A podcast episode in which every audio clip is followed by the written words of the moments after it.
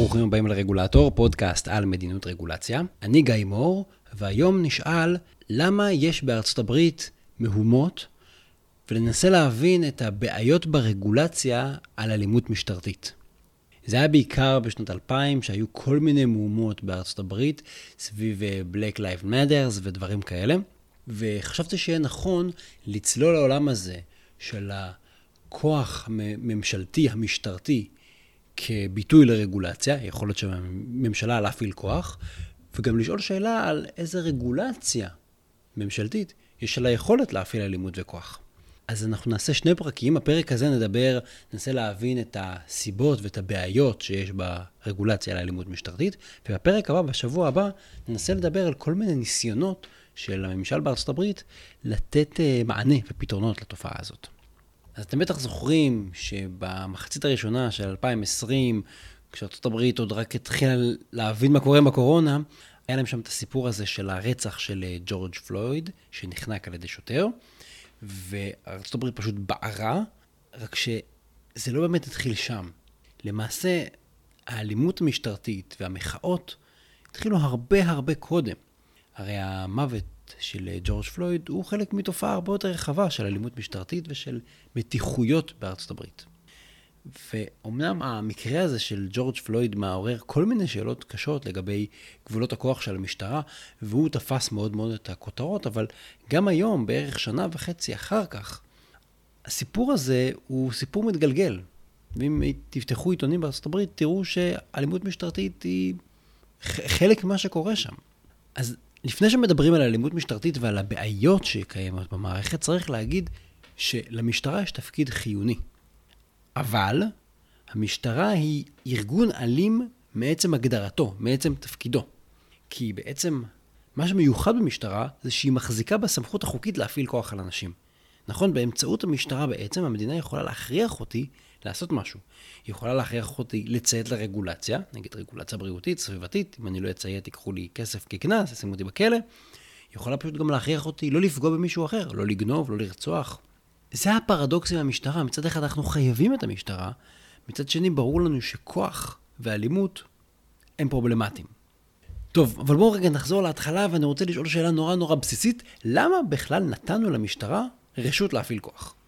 אז בלי להיכנס לכל מיני דיונים פילוסופיים, אפשר להגיד שבפשטות, אם אנחנו קובעים כללים, ואנחנו רוצים שהכללים האלה יהיו מחייבים, אנחנו גם צריכים יכולת לוודא שאנשים באמת מצייתים לכללים האלה. תחשבו על הכללים הכי בסיסיים. למשל, אנחנו אומרים שאסור לגנוב. אז אם אני גונב למישהו את הארנק, למי יש סמכות לתפוס אותי בכוח? למי יש סמכות לקחת ממני את הארנק ולתת אותו בחזרה לבן אדם שזה שלו? למי יש סמכות לשים אותי בכלא? כנגד רצוני, אף אחד לא רוצה להיכנס לכלא. למשטרה. בלי הסמכות הזאת של המשטרה להפעיל כוח, אנחנו לא יכולים לאכוף שום הוראה. ואנחנו גם לא יכולים לטפל בעבריינים, ולא יכולים לחייב אנשים לשלם קנסות. בעצם, יכולת של מדינה להיות ריבונית די נעלמת ברגע שלוקחים לה את המשטרה. ומשם בעצם מגיעה כל הסמכות של המדינה להפעיל כוח גם במקרים אחרים. לדרוש ממני מסמכים, לסגור עסק שמסכן את הציבור, לאסור על הפגנות, לאסור חסימה של כבישים, הכל מתחיל מהנקודה הזאת. אז בעצם שלטון החוק במדינה המודרנית, האמת ששלטון החוק בכל מדינה, מבוסס על זה שיש איזשהו גוף עם הסמכות הזאת. ובעצם זה מה שהופך את הרגולציה מאיזושהי המלצה וולונטרית לכללים מחייבים שחייבים לציית להם. טוב, אז אנחנו מבינים למה יש משטרה, ולמה למשטרה יש סמכות להפעיל כוח, אבל כמה כוח מותר למשטרה להפעיל, ואיפה עובר הגבול בין כוח שזה בסדר שמפעילה לכוח מוגזם? הרי זאת בעצם הבעיה עם אלימות משטרתית. בואו תדמיינו שהזמנתי אתכם לשחק איתי משחק שהמצאתי. אוקיי? המצאתי לכם משחק, וזה משחק שאף פעם לא שיחקתם, ואתם לא מכירים את המשחק הזה.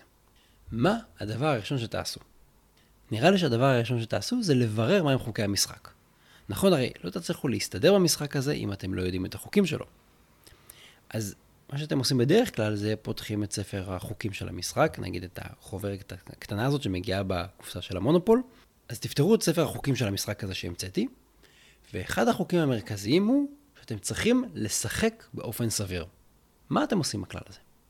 הרי ממש לא ברור מה הוא אומר. וזאת בגדול ההגדרה המקורית של סמכות המשטרה להפעיל כוח. בואו נסתכל על הכללים בישראל ונשווה אותם גם הברית, לכבוד המהומות שיש שם ולכבוד המתיחות התמידית שיש הברית. טוב, אז החקיקה על שימוש בכוח משטרתי בישראל מתחילה בפקודת המשטרה, שזה החיקוק הראשי שמסדיר את הפעילות של המשטרה. וסעיף שממש קל לצטט, סעיף 4א רבתי א3ב, קובע ככה: מצא שוטר כי קיים חשש ממשי לפגיעה חמורה בביטחון הנפש או הרכוש, רשאי הוא, שלוש נקודות, לצורך הצלת הנפש או הרכוש, שלוש נקודות, לעשות כל פעולה הדרושה באופן חיוני, ולהשתמש בכוח סביר כלפי אדם או רכוש לצורך ביצוע פעולה כאמור. סגור ציטוט. אז הדגש פה זה שמותר לשוטר להשתמש בכוח סביר, כדי להגן על אנשים ועל רכוש. וכאן עולה השאלה המתבקשת שאמרנו קודם, מה זה, מה זה בעצם כוח סביר? אם למדתם משפטים, אם אתם סתם חיים בישראל, אתם יודעים שנכתבו הרים של ספרים ופרשנויות על המונח סביר ועל מבחנים של סבירות. למשל, יש לנו את האדם הסביר. אז אותו דבר קיים לגבי שוטרים.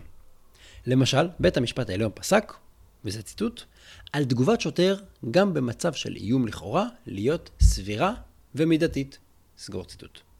זה אגב מעתירה של אה, סיקולר נגד אה, מדינת ישראל. ויש עוד המון המון המון פסיקות כאלה, ויש המון כתיבה על זה ששוטרים צריכים לנהוג בכוח בצורה סבירה, ויש המון כתיבה שמסבירה את זה, אבל היא מסבירה את זה בגלל שהכלל הזה לא באמת ברור, נכון? הרי כשאומרים לנו תתנהג באופן סביר, זה לא מסביר לנו לגמרי את כללי המשחק. יש פה איזושהי גמישות. ויש סיטואציות שבהן הכרחי שכללי המשחק יהיו ברורים מראש.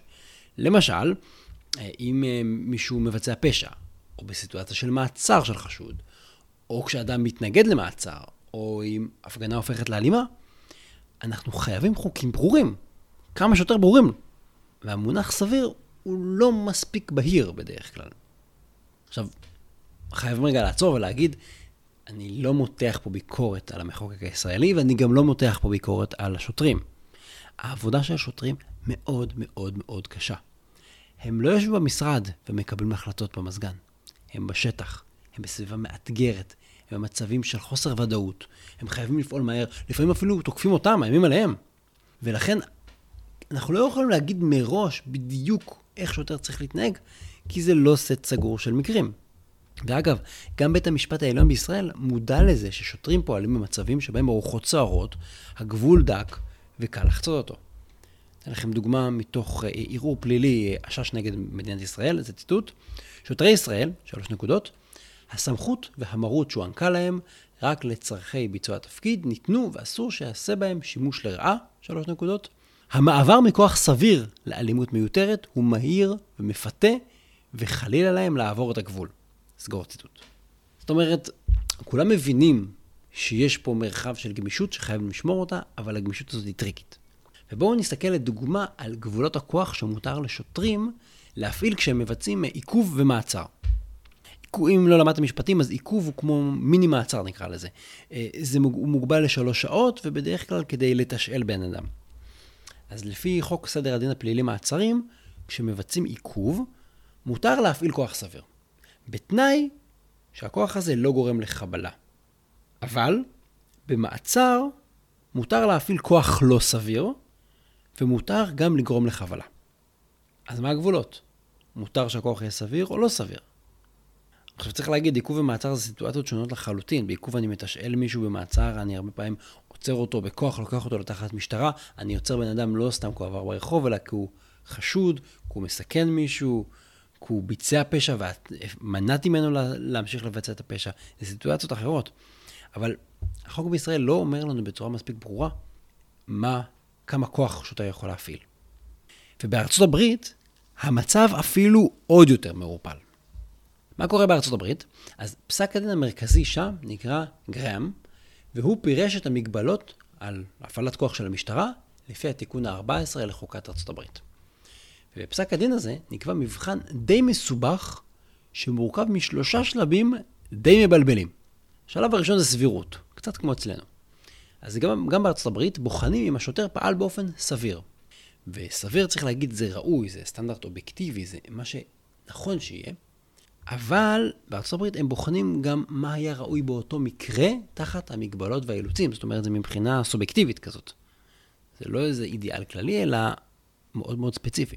ואם זה נשמע לכם סותר, אז אתם לא לבד. כי יש הרבה חוקרים הברית, גם בתחום המשפט וגם בתחום הקרימינולוגיה, שקוראים למבחן הזה מבחן הסובייקטיביות האובייקטיבית. The Subjective Objectivity Test. שקשה לי להבין אם זה סובייקטיבי או אובייקטיבי. אבל זה רק השלב הראשון. השלב השני הוא שלב הבחינה הפרטנית. מה שנאמר בפסק הדין זה שצריך לבחון כל מקרה לגופו ולהסתכל על מגוון קריטריונים. למשל, מה חומרת העבירה המקורית שהשוטר רצה למנוע, האם החשוד התנגד לשוטר, ועוד כל מיני שיקולים מהסביבה. ואתם מבינים, כשצריך לבחון כל מקרה לגופו, אין לנו באמת מבחן, אין לנו באמת כלל ברור מראש. אומרים לנו תלוי. ואז מגיע השלב השלישי, הסלחנות. בית המשפט האמריקאי אומר שלא צריך לדרוש מהשוטרים לקבל החלטה מדויקת, בגלל שהם צריכים לפעול בתוך שבריר השנייה ובמצבים מתוחים. כמובן שזה מתעלם מהעובדה שהשוטרים מאומנים, ושזאת העבודה שלהם, ושעדיין הם גם רוצים לקבל הנחיות. אבל שימו לב, זה יותר חמור, כי מה הסלחנות הזאת עושה? אם אנחנו אומרים שזה בסדר ששוטרים יקבלו החלטות שגויות ויפעילו כוח מוגזם, אז בעצם כל המבחן הזה ריק מתוכן. כי השוטרים תמיד צריכים להגיב בזמן המהר ובזמן אמת ובסביבה מאתגרת. אז בעצם גם לאזרחים לא אמרנו מה גבולות הגזרה, וגם לשוטר לא אמרנו מה גבולות הגזרה. אז האזרח עלול להיפגע מאלימות יותר של שוטר, או שוטר יעשה משהו כי הוא חושב שזה בסדר, ובדיעבד יגידו לו, לא, לא, לא, שוטר, אתה הגזמת, ויגידו שהוא עבריין. המבחן הזה בפסק דין גרם בארצות הברית הביא לכל מיני תוצאות מאוד בעייתיות. למשל, בפסק דין יותר מאוחר של בית המשפט העליון בארצות הברית, הם קבעו שזה בסדר ששוטר ירה על רכב שברח, למרות שהכללים של המשטרה קבעו שזה אסור לירות על רכב שבורח מזירת פשע. זאת אומרת, השוטר פעל באופן מפורש בניגוד להוראות, אבל בית המשפט אישר את ההחלטה שלו, הוא אמר כי מה לעשות, השוטר היה צריך לקבל את ההחלטה בתוך שבריר שנייה. לי נראה שהגישה הזאת של בית המשפט העליון בארצות הברית גרמה לזה שאין שום כללים ברורים, ובעצם היא תרמה לתופעות של אלימות משטרתית בארצות הברית. כי כשאין כללים ברורים, תחשבו לא רק שוטרים, תחשבו על הציבור הרחב, כשהכללים לא ברורים, אנשים לא יודעים מה בדיוק מותר ומה אסור, ומתחילה מין התבדרות כזאת. אוקיי, אז התלוננתי קצת, אז, אז מה הכלל שאנחנו צריכים? מה הפתרון לכל זה? אז פה אני רוצה לחזור לישראל, ולהגיד לכם שיש לנו מזל שבישראל נקבעו עוד הוראות. וההוראות האלה מפרשות את החקוקה בצורה יותר טובה ויותר קונקרטית. למשל, פקודות המטה הארצי של המשטרה, שזה קצת כמו פקודות מטכ"ל נקרא לזה של הצבא, הן קובעות שלושה תנאים לשימוש בכוח. אחד, השימוש בכוח חייב להיות כדין. שתיים, הוא צריך להיות עם הצדקה. ושלוש, כוח לא מופעל מעבר למידה הנדרשת. עכשיו, זה כבר מבחן טוב. במיוחד התנאי השלישי, כי הוא קובע במפורש שצריך להפעיל את מינימום הכוח ההכרחי. זאת אומרת שהשוטר צריך להוכיח שהוא לא היה יכול להסתפק בכוחות כוח. בדומה אגב, גם פקודת המטה הארצי לעניין פתיחה באש קובעת שפתיחה באש היא מוצא אחרון, שחייבים לתת אזהרה, ושבאופן כללי לא משתמשים בכלי ירייה בעת מעצר. בסך הכל ברור וישים, נכון? אומרים לי, תעשה דברים אחרים לפני שאתה יורה באש, אל תתחיל בלירות באנשים.